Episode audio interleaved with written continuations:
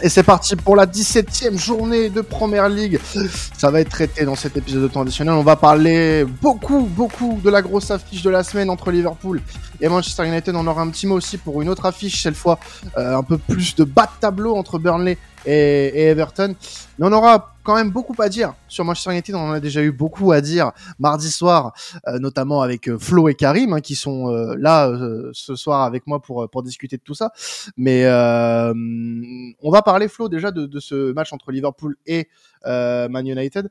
Liverpool, actuel leader de Première League, United sixième et récemment éliminé de cette de cette Ligue des Champions on va avoir forcément un mot pour ce qui s'est passé cette semaine, euh, mais on va d'abord parler de, de Klopp. Euh, côté Liverpool, Klopp qui euh, bah, se démarque plutôt depuis maintenant plusieurs mois, même ça reste l'une de ses de ses marques principales en tant qu'entraîneur, c'est son management qui est bah, de plus en plus mis en avant, surtout depuis le début de saison. Et ouais, bah, bien sûr, c'est ça. La vie est belle pour Liverpool. Ils sont premiers du championnat. ça se passe très très bien pour eux. Et comme tu dis, donc déjà Klopp est l'entraîneur qui a fait le plus de changements cette saison en Europe, avec 130 changements déjà. Donc euh, c'est assez énorme.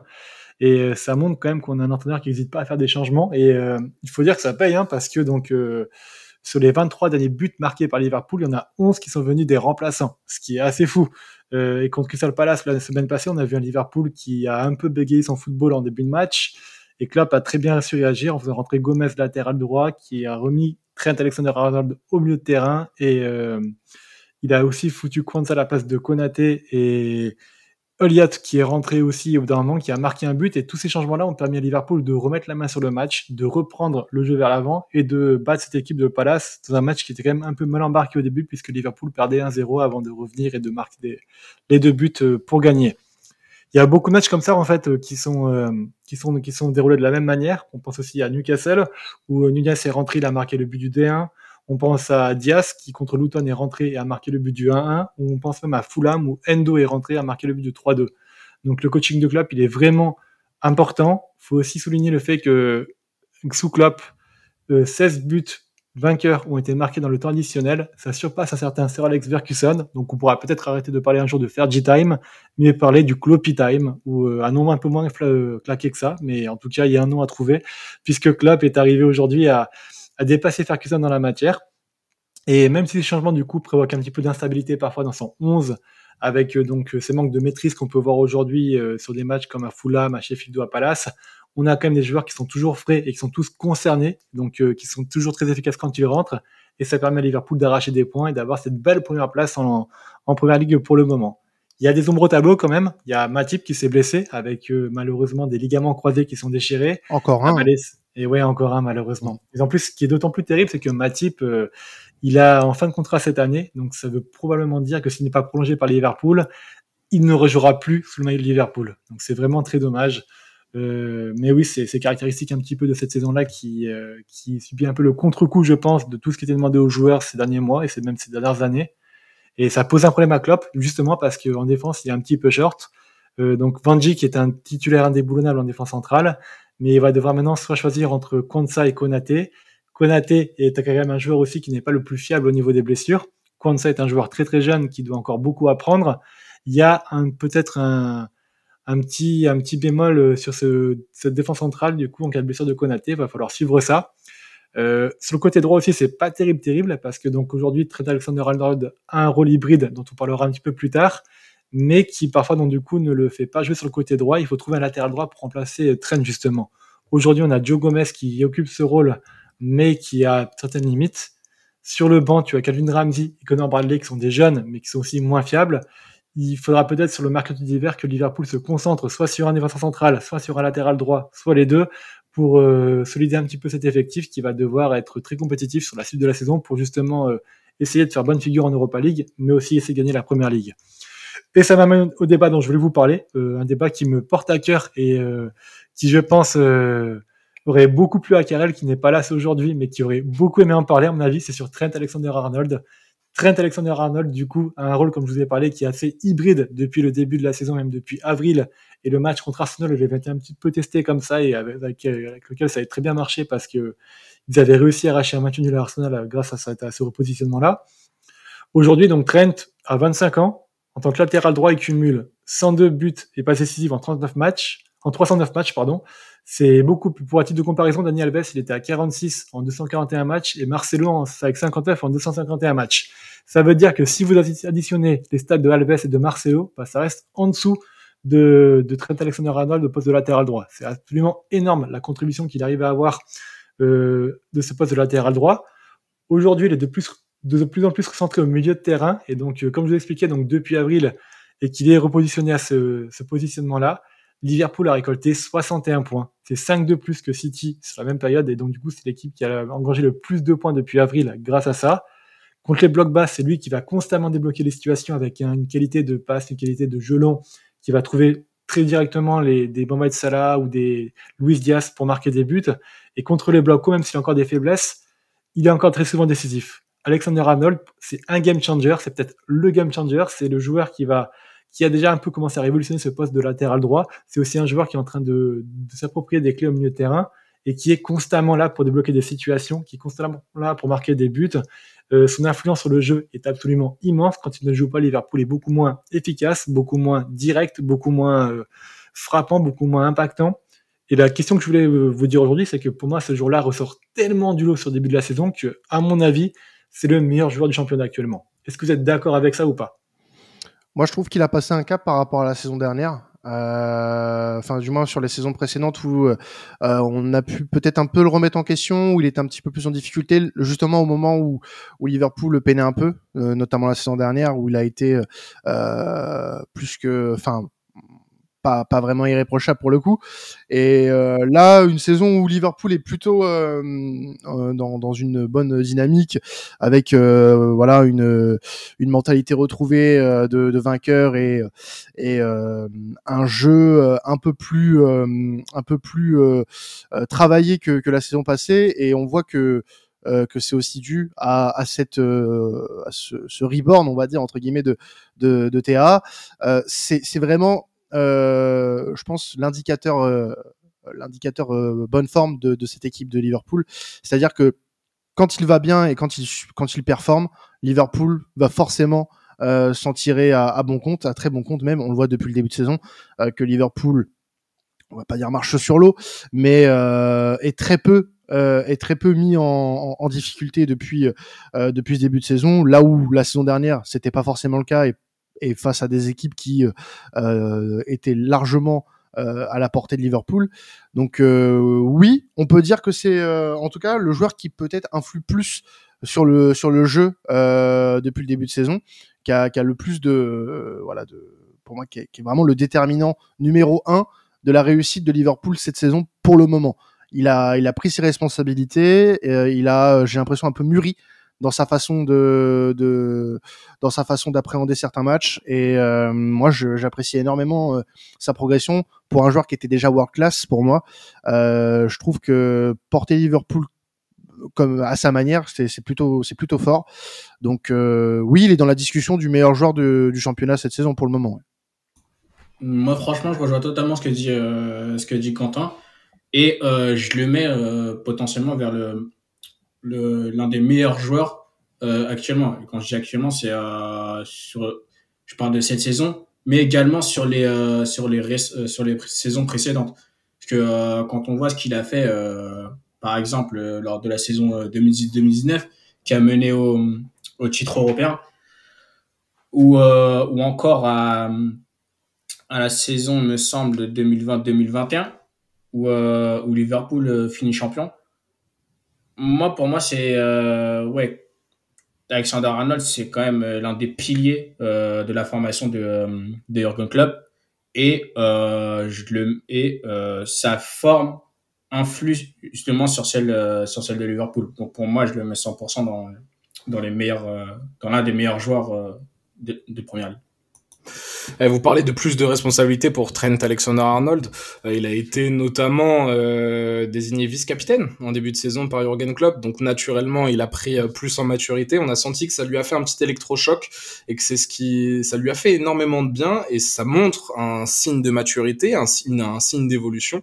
Et mais c'est vrai qu'en fait j'ai un peu de mal moi avec le, avec les joueurs comme ça qui sont vraiment dans un dans un système. C'est-à-dire que pour moi le meilleur joueur cette saison de Liverpool c'est Jurgen Klopp C'est pas Trent Alexander-Arnold. Parce que c'est Jurgen Klopp qui a trouvé la solution pour mettre dans les meilleures conditions et exploiter au mieux son joueur, qui sur les deux dernières saisons était énormément exposé défensivement, qui euh, Liverpool avait perdu aussi cette fluidité verticale euh, qui permettait à Trent Alexander-Arnold de, de, pour le coup, totalement exploser exploser offensivement et à la relance euh, et à être vraiment efficace parce qu'il y avait un problème au milieu de terrain. La salle des machines de Jurgen Klopp était, euh, était rouillée et, et Trent Alexander-Arnold était le premier à en subir les conséquences parce que bah, il y avait plus un vrai gros milieu de terrain pour couvrir derrière lui, il y avait plus un vrai gros milieu de terrain pour se projeter devant lui. Donc naturellement, Alexander Arnold en a subi les conséquences. Il y a eu un, très bon mercato de Liverpool cet été. Ils ont réussi à redynamiser cette salle des machines. Il y a encore un peu à faire. On parle d'un nouveau milieu de terrain à arriver durant l'hiver. Mais Trent Alexander-Arnold, lui, bénéficie grandement de, de l'ajustement d'Urgen Klopp et bénéficie grandement de ce mercato réussi. Maintenant, ce qui fait le prix de responsabilité, il est déterminant, il fait partie, il est dans la discussion des meilleurs joueurs de Première Ligue, mais aussi pour une simple et bonne raison, c'est que cette année, en Première Ligue, si on fait un constat assez froid, il n'y a pas vraiment de joueurs qui individuellement se démarquent plus que les autres et on est obligé de citer quelqu'un comme Trent Alexander-Arnold. C'est comme si vous disiez que Joao Cancelo il y a deux ans était un des meilleurs joueurs de première ligue. Ça se discute, on peut en discuter, mais c'est pareil. C'était Pep Guardiola qui le mettait dans les meilleures conditions. C'était pas des exploits individuels, c'était un exploit dans des systèmes prédéfinis. Trent Alexander-Arnold est en train de performer, mais c'est à nuancer. Je pense que c'est parce que chaque mois, euh, depuis le début de saison, a eu son, euh, son euh, lot de, de vainqueurs. Hein. Au, mois d'août, septembre, c'était des joueurs de Tottenham. octobre, octobre, merde, j'aurais pas pu te citer. Mais tu vois, même Tottenham, il y a Madison qui sort un peu du lot, mais c'est pas non ouais, mais ça, ça, baisse, baisse de régime. Ça baisse de régime, tu vois. Et je comprends ce que tu veux dire du coup. Ça baisse de régime. Là, le mois dernier, c'était Harry Maguire avec United, mais tu vois que United, ça reste très, très incohérent. Oui, je t'ai vu tirer la langue, t'inquiète. c'est très incohérent cohérent. Donc euh, non, non, franchement, même si euh, il n'a pas encore euh, été élu joueur du mois ou quoi que ce soit, pour moi, depuis le début de saison, c'est vraiment celui qui, en tant que grand, leader d'équipe, etc., peut-être même avec Mossala, pour le coup, un des joueurs qui me sur qui j'ai moins de négatifs à dire. le plus de, enfin, vraiment que du positif quoi depuis le début de saison. Et côté Liverpool, c'est là où on avait une crainte aussi, c'était la transition avec euh, voilà le l'air le, un petit peu des Fabinho, Henderson au milieu de terrain. Comment ça allait être géré cette transition au milieu de terrain? Ça a été un sujet qu'on a abordé euh, dans temps additionnel sur plusieurs épisodes mercato notamment. Euh, et finalement, bah, avec les arrivées de McAllister notamment, Endo, euh, ça a été plutôt bien négocié. Donc là aussi, gros. Zoboslai aussi. Hein. Zoboslai également, bien sûr. Euh, grosse arrivée pour les Reds. Donc franchement, il y a que du positif et, Trent Alexander-Arnold pour moi on est le, le, symbole, le symbole de cette réussite. Donc euh, à voir ce que ça va donner sur, la suite de la saison. À part si tu voulais rajouter euh, quelque chose, Flo, sur, sur le sujet, on passe du côté United, voilà pour euh, pour battre un petit peu le fer, puisqu'on en a parlé mardi soir hein, ensemble avec avec Flo Karim de United qui s'est fait éliminer de la Ligue des Champions hein, après cette défaite 1-0 face au Bayern Munich et en championnat bah ça reste mitigé. Hein. Tu gagnes contre Chelsea à la maison, mais tu t'en prends trois euh, le match d'après contre Bournemouth. Donc euh, c'est que penser en fait de, de ce United d'Eric Tenag bah, Pas grand chose de beau en tout cas, ça c'est sûr. Euh, bah, de toute façon, je ne vais pas redire ce qui était dit euh, hier durant le podcast de Ligue des Champions. Je vous invite à réécouter un petit peu les stats, les dysfonctionnements qu'on a pu voir sur cette campagne européenne de United. Euh, bon, rapidement quand même pour ajouter un peu et compléter un peu ce qui avait été dit hier, il y a quand même aussi des erreurs de Onana qui n'ont pas été euh, couvertes et qui ont coûté des buts. Il y a quand même eu aussi des cartons rouges un peu discutables de Casemiro et Rashford euh, qui ont pénalisé l'équipe. Beaucoup de pénalties concédées, des blessures. Mais euh, moi, ce qui m'a marqué, et puis ce qui me marque aussi en championnat, c'est que United a une capacité à concéder beaucoup de buts en très peu de temps. Et ça montre vraiment à quel point en fait la machine a une fébrilité mentale qui est immense et à quel point donc euh, l'équipe peut très vite perdre pied. On l'a, déjà fait entreaperçu euh, sur certains matchs où il avait pris des 7-0, des 6-0 et qui prenait beaucoup de buts en très peu de temps. Ce défaut-là n'est pas encore corrigé. J'ai l'impression qu'il a tendance même à s'accentuer parfois. Donc, euh, c'est, ça montre qu'en tout cas que Tenag est, est en, est en tort, qu'il n'arrive pas à trouver la bonne recette. Euh, d'ailleurs, pour vous montrer à quel point il a tort, ses deux meilleurs joueurs actuellement, c'est Maguire et McTominay, c'est deux joueurs qui voulaient vendre cet été. Ça montre vraiment à quel point euh, la philosophie qu'il avait pour cette équipe, le projet qu'il avait pour cette équipe, est à l'opposé de ce qu'il a aujourd'hui et de ce qu'il fait aujourd'hui. Donc ça veut soit dire qu'il était euh, complètement à la ramasse sur le plan de jeu qu'il avait dressé, ou ça veut aussi dire qu'il a peut-être revu des choses, car ça montre que euh, avait tort dans la vision qu'il avait pour United. Euh, j'avais envie de reparler d'Amrabat quand même pour dire que bah, avait, fait le forcing pour avoir ce joueur-là. Il était allé contre sa direction pour l'obtenir. Il n'a pas été au niveau. Et euh, bah, tu l'as très bien dit, Quentin. Ils ont pris 3-0 contre un Bournemouth euh, qui, euh, qui va de mieux en mieux, mais qui est quand même Bournemouth et qui ne devrait pas inquiéter United. Alors, le débat, c'est est-ce que maintenant Tenag va être inquiété? Et aujourd'hui, il ne va pas être inquiété. Je vais vous dire pourquoi. Parce que déjà, en coulisses, c'est le bordel à United. C'est comme sur le terrain.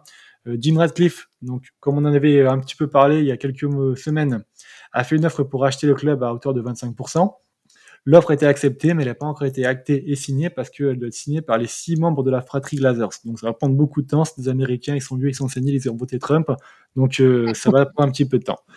Le temps que ça se mette en place, donc du coup, euh, bah il y a un flou, il y a une transition qui est en train de se mettre en place et en plus c'est accentué par le fait que le président du club euh, qui était Richard Arnold, est parti et récemment, et c'est Patrick Stewart, le directeur euh, légal et de la justice, qui a pris euh, ce, ce poste-là, mais seulement en intérim.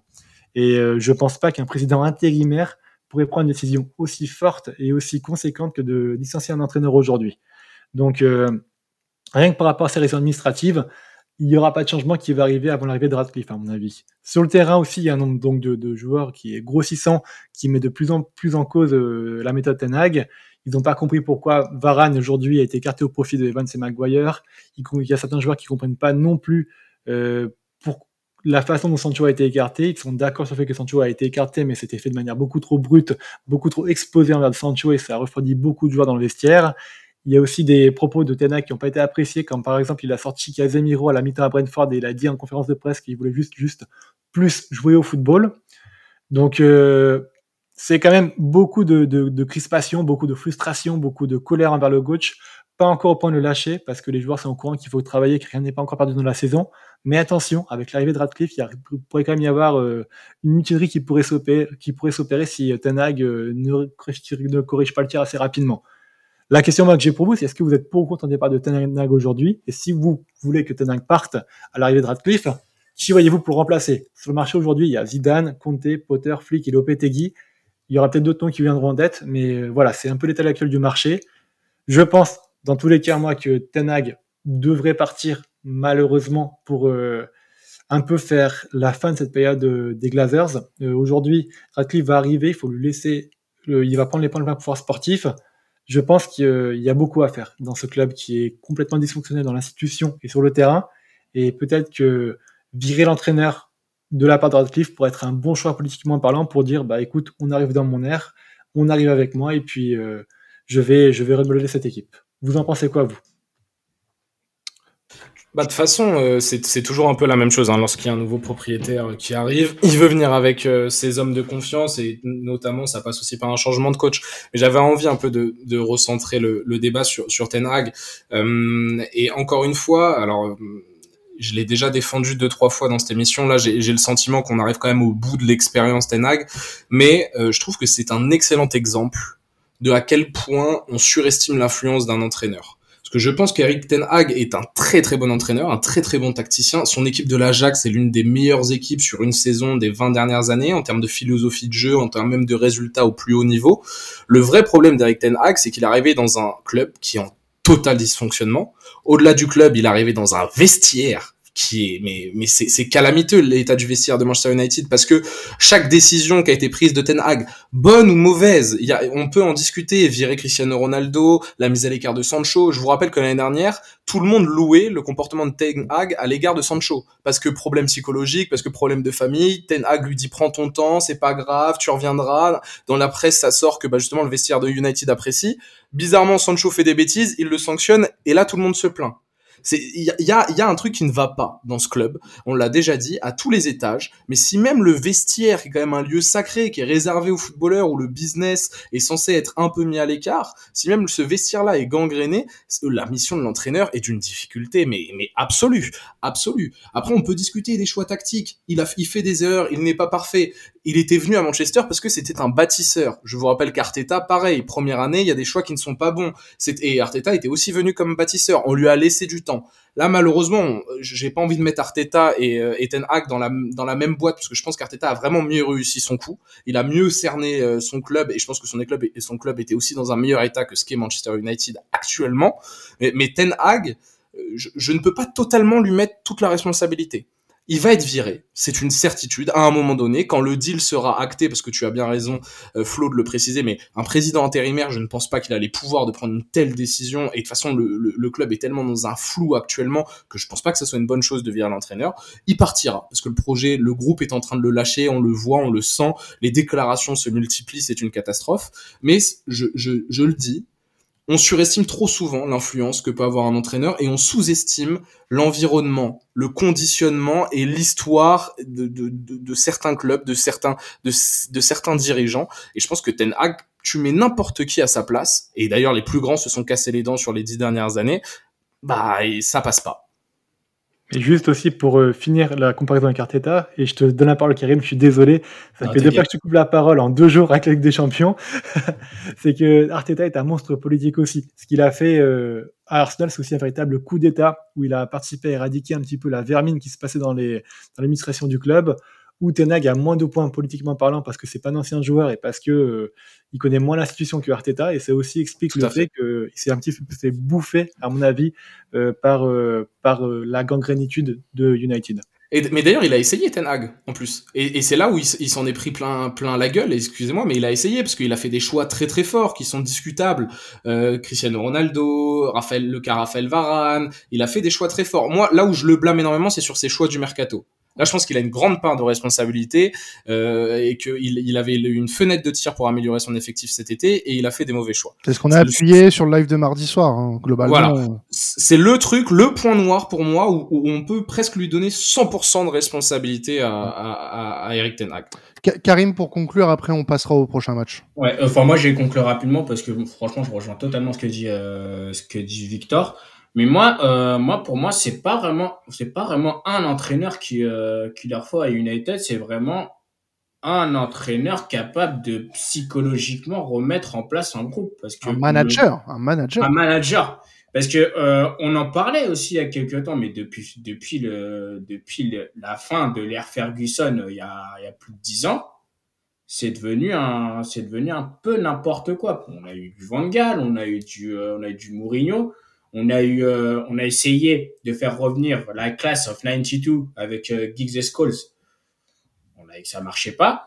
Mais moi, pour moi, j'ai pas vraiment de choix à proprement parler, mais euh, il faut un, pour moi, il nous faut un coach qui est capable non seulement de, tactiquement faire euh, faire bien les choses, mais surtout de fédérer un groupe, notamment sur le plan psychologique eh bien, on verra où ça nous mène du côté d'United hein, sur cette fin de saison. Euh, match qui va être très euh, très très chaud euh, face à Liverpool ce week-end. Euh, on va passer du côté de, de Burnley, Flo, puisque Burnley va recevoir Everton et Burnley qui vient de perdre l'un de ses meilleurs joueurs en la personne de de Cole Ocho, grand grand grand espoir hein, de cette équipe des Clarets, qui va manquer plusieurs mois. Et là, c'est pas, c'est quand même un coup dur pour le le, joueur euh, de Burnley qui était à, un but et deux passes D depuis, euh, depuis le début de saison. Ouais, c'est un énorme coup dur en fait qui est couplé en plus avec euh, l'absence de Foster. Live Foster, qui je rappelle ne joue plus depuis le 21 octobre à cause de problèmes de santé mentale. Foster et Coléocho, c'était les deux plus gros atouts principaux de l'attaque de Burnley aujourd'hui. Foster, lui, était à trois buts et deux passes décisives en sept matchs avant la, la, mise à l'écart, enfin pas la mise à l'écart, mais la prise de recul suite à ses problèmes de santé. Donc euh, c'est vraiment de gros coups durs pour, euh, pour un Burnley qui a du mal à créer des occasions en plus. Donc euh, si, si on devait aujourd'hui dresser le, le portrait d'un Burnley, les trois gros axes de protection de, de, Burnley, il y aurait justement donc ces problèmes offensifs avec une équipe qui n'arrive pas à se créer de, beaucoup d'occasions, qui n'est pas aidée par les blessures bien sûr comme on a dit, mais qui se crée le moins d'occasions en première ligue avec Sheffield euh, sur les 15 grosses occasions qu'ils ont créées, en plus, ils ont mis que 20%. Ça montre aussi qu'il y a beaucoup de problèmes de d'efficacité euh, en plus de se créer des occasions. Les stats, elles sont en progrès quand même. On a une équipe qui euh, se crée en moyenne 7 occasions par match, qui en s'en crée maintenant 9 depuis les derniers, derniers matchs. Donc ça montre qu'il y a du progrès. Il faudrait peut-être aller un petit peu plus vite pour se maintenir un petit peu. Le deuxième axe de progression, c'est vraiment défensivement, avec Burnley qui n'est pas encore réussi à garder un clean sheet de la saison. Ils ont toujours au moins cassé un but par match. Alors là aussi, pas aidé par les blessures. Euh, mais bon, il y a aussi huit erreurs individuelles qui ont mené à, trois occasions déjà. Euh, pardon, qui, ont mené à des occasions. Et sur les huit erreurs individuelles, trois ont mené à des buts. Ça montre quand même que c'est une défense qui n'est pas fiable, qui a des sauts de concentration, qui est soumise à toujours s'exposer. Il y a eu beaucoup de changements. Depuis quatre matchs, Compagnie a opté pour une défense plus stable en la personne de Vitino, Beyer, Oshi et Taylor. C'est un peu mieux dans le jeu, mais il y a encore beaucoup de progrès à faire, surtout sur les coups de pied arrêtés, où Burnley a concédé 5 buts sur corner déjà depuis le début de la saison. C'est l'équipe qui en encaisse le plus, qui a un travail qui doit être fait. Et en lien avec ça, donc c'est même au total, on va dire, le troisième gros axe de progression, c'est qu'aujourd'hui, Compagnie n'a pas encore trouvé son 11 type. Alors, c'est pas aidé par les blessures, c'est pas aidé aussi par des recrues qui mettent un peu de temps à s'adapter. Euh, mais faut que Compagnie se statue vraiment sur un 11 plus stable pour créer une vraie philosophie de jeu, pour réussir à croire au maintien. Cette équipe est en progrès, mais c'est un petit peu long. Euh, J'avais un débat, je ne sais pas si euh, vous êtes d'accord, si euh, vous pensez comme moi. Est-ce que vous pensez que Burnley peut se maintenir? Moi, honnêtement, je vais être passé pour un fou, mais j'y crois parce que je vois du progrès. Je vois que des joueurs qui s'adaptent de plus en plus à, à l'exigence Première Ligue. Donc ça va le faire, ça va être long, mais ça va le faire. Est-ce que vous partagez cet optimisme ou est-ce que vous pensez juste que je déconne complètement et que Burnley va se lamentablement redescendre et faire l'ascenseur? Non, je pense pas que ce soit déconnant. rapidement, c'est vrai que là pour le moment ils sont plutôt mal partis, euh, mais euh, il y a de la qualité dans ces effectifs. Il y a des joueurs euh, de talent. Alors tu perds Colo Ocho euh, pour plusieurs mois, mais tu as, un Wilson Odobert qu'on connaît très bien dans le championnat de France, qui peut se montrer, qui peut se montrer au niveau, enfin du moins euh, au niveau d'une équipe qui joue le maintien. Euh, moi, j'ai pas, j'en attends encore un peu plus forcément de cette équipe euh, de, Burnley parce que avec ce qu'on a vu en Championship la saison passée, on en attend un petit peu plus forcément. Mais je, reste je reste quand même plutôt optimiste pour le moment. Les équipes qui sont devant ne sont pas forcément inatteignables. Euh, que ce soit pour Burnley ou même pour Luton ou, Sheffield. Mais euh, je pense qu'il y a encore une raison d'y croire, donc euh, non, Burnley n'est pas condamné. Ah, moi, moi, il y a un truc que j'ai beaucoup aimé avec Burnley, mais, mais qui pour moi va faire que ça va être assez juste pour ce, pour cette année, pour se maintenir. On sait à quel point c'est compliqué pour les, pour les, les équipes de Championship de, de se maintenir en Première Ligue. Et eux, contrairement à une équipe, par exemple comme Nottingham Forest, ont vraiment fait le choix de la continuité en ajoutant des talents des joueurs d'avenir. Euh, et euh, il y a très peu de joueurs confirmés dans cette équipe de Burnley. C'est un choix tranché de la part du coach euh, Vincent compagnie. Et c'est clair que sur une saison de 38 matchs, alors tu l'as dit, Flo, ça progresse, mais encore heureux, entre guillemets, parce qu'ils sont en train de se roder et, et on voit des axes d'amélioration qui, qui, se dégagent et, et ils montrent du caractère. C'est très satisfaisant mais j'ai ce sentiment qu'il leur manque aussi quand même deux trois mecs d'expérience. Alors c'est un peu bateau de dire ça, mais je trouve que sur le mercato, il y a eu un parti pris qui est que on a un top entraîneur, on a une top tactique, on a roulé sur la championship, on peut se permettre de seulement ajouter un peu de talent, des jeunes avec des, avec pour, euh, pour pourquoi pas faire de la plus-value peut-être plus tard, ou en tout cas euh, essayer de bâtir un projet sur le long terme en première ligue. Mais malheureusement, le gouffre entre championship et première ligue est tellement conséquent que je trouve que l'effectif est un peu limité je trouve que l'effectif est un peu jeune. Combien de fois ils ont encaissé des buts sur ce début de saison sur des erreurs individuelles? Combien de fois ils n'ont pas marqué de but sur des sur sur des actions où normalement des top players, ou en tout cas des top joueurs avec le budget que pouvait avoir Burnley, pourquoi pas s'offrir, euh, quand je dis top player, hein, je parle pas non plus du, premier tiers, mais peut-être des troisième tiers, voire peut-être même un deuxième tiers, euh, peut-être en fin de carrière ou autre, venir et être cet homme qui change un peu une situation, un cours du match. Euh, là, ça manque un peu de ça, donc je, ça va être vraiment très dur jusqu'à la fin de saison pour Burnley, je suis pas très optimiste, mais je respecte le parti pris, je le trouvais plutôt osé. Euh, moi, je, je te rejoins, Victor, parce que euh, moi, j'allais plutôt être de, de l'autre côté, en mode plutôt assez pessimiste pour euh, Burnley.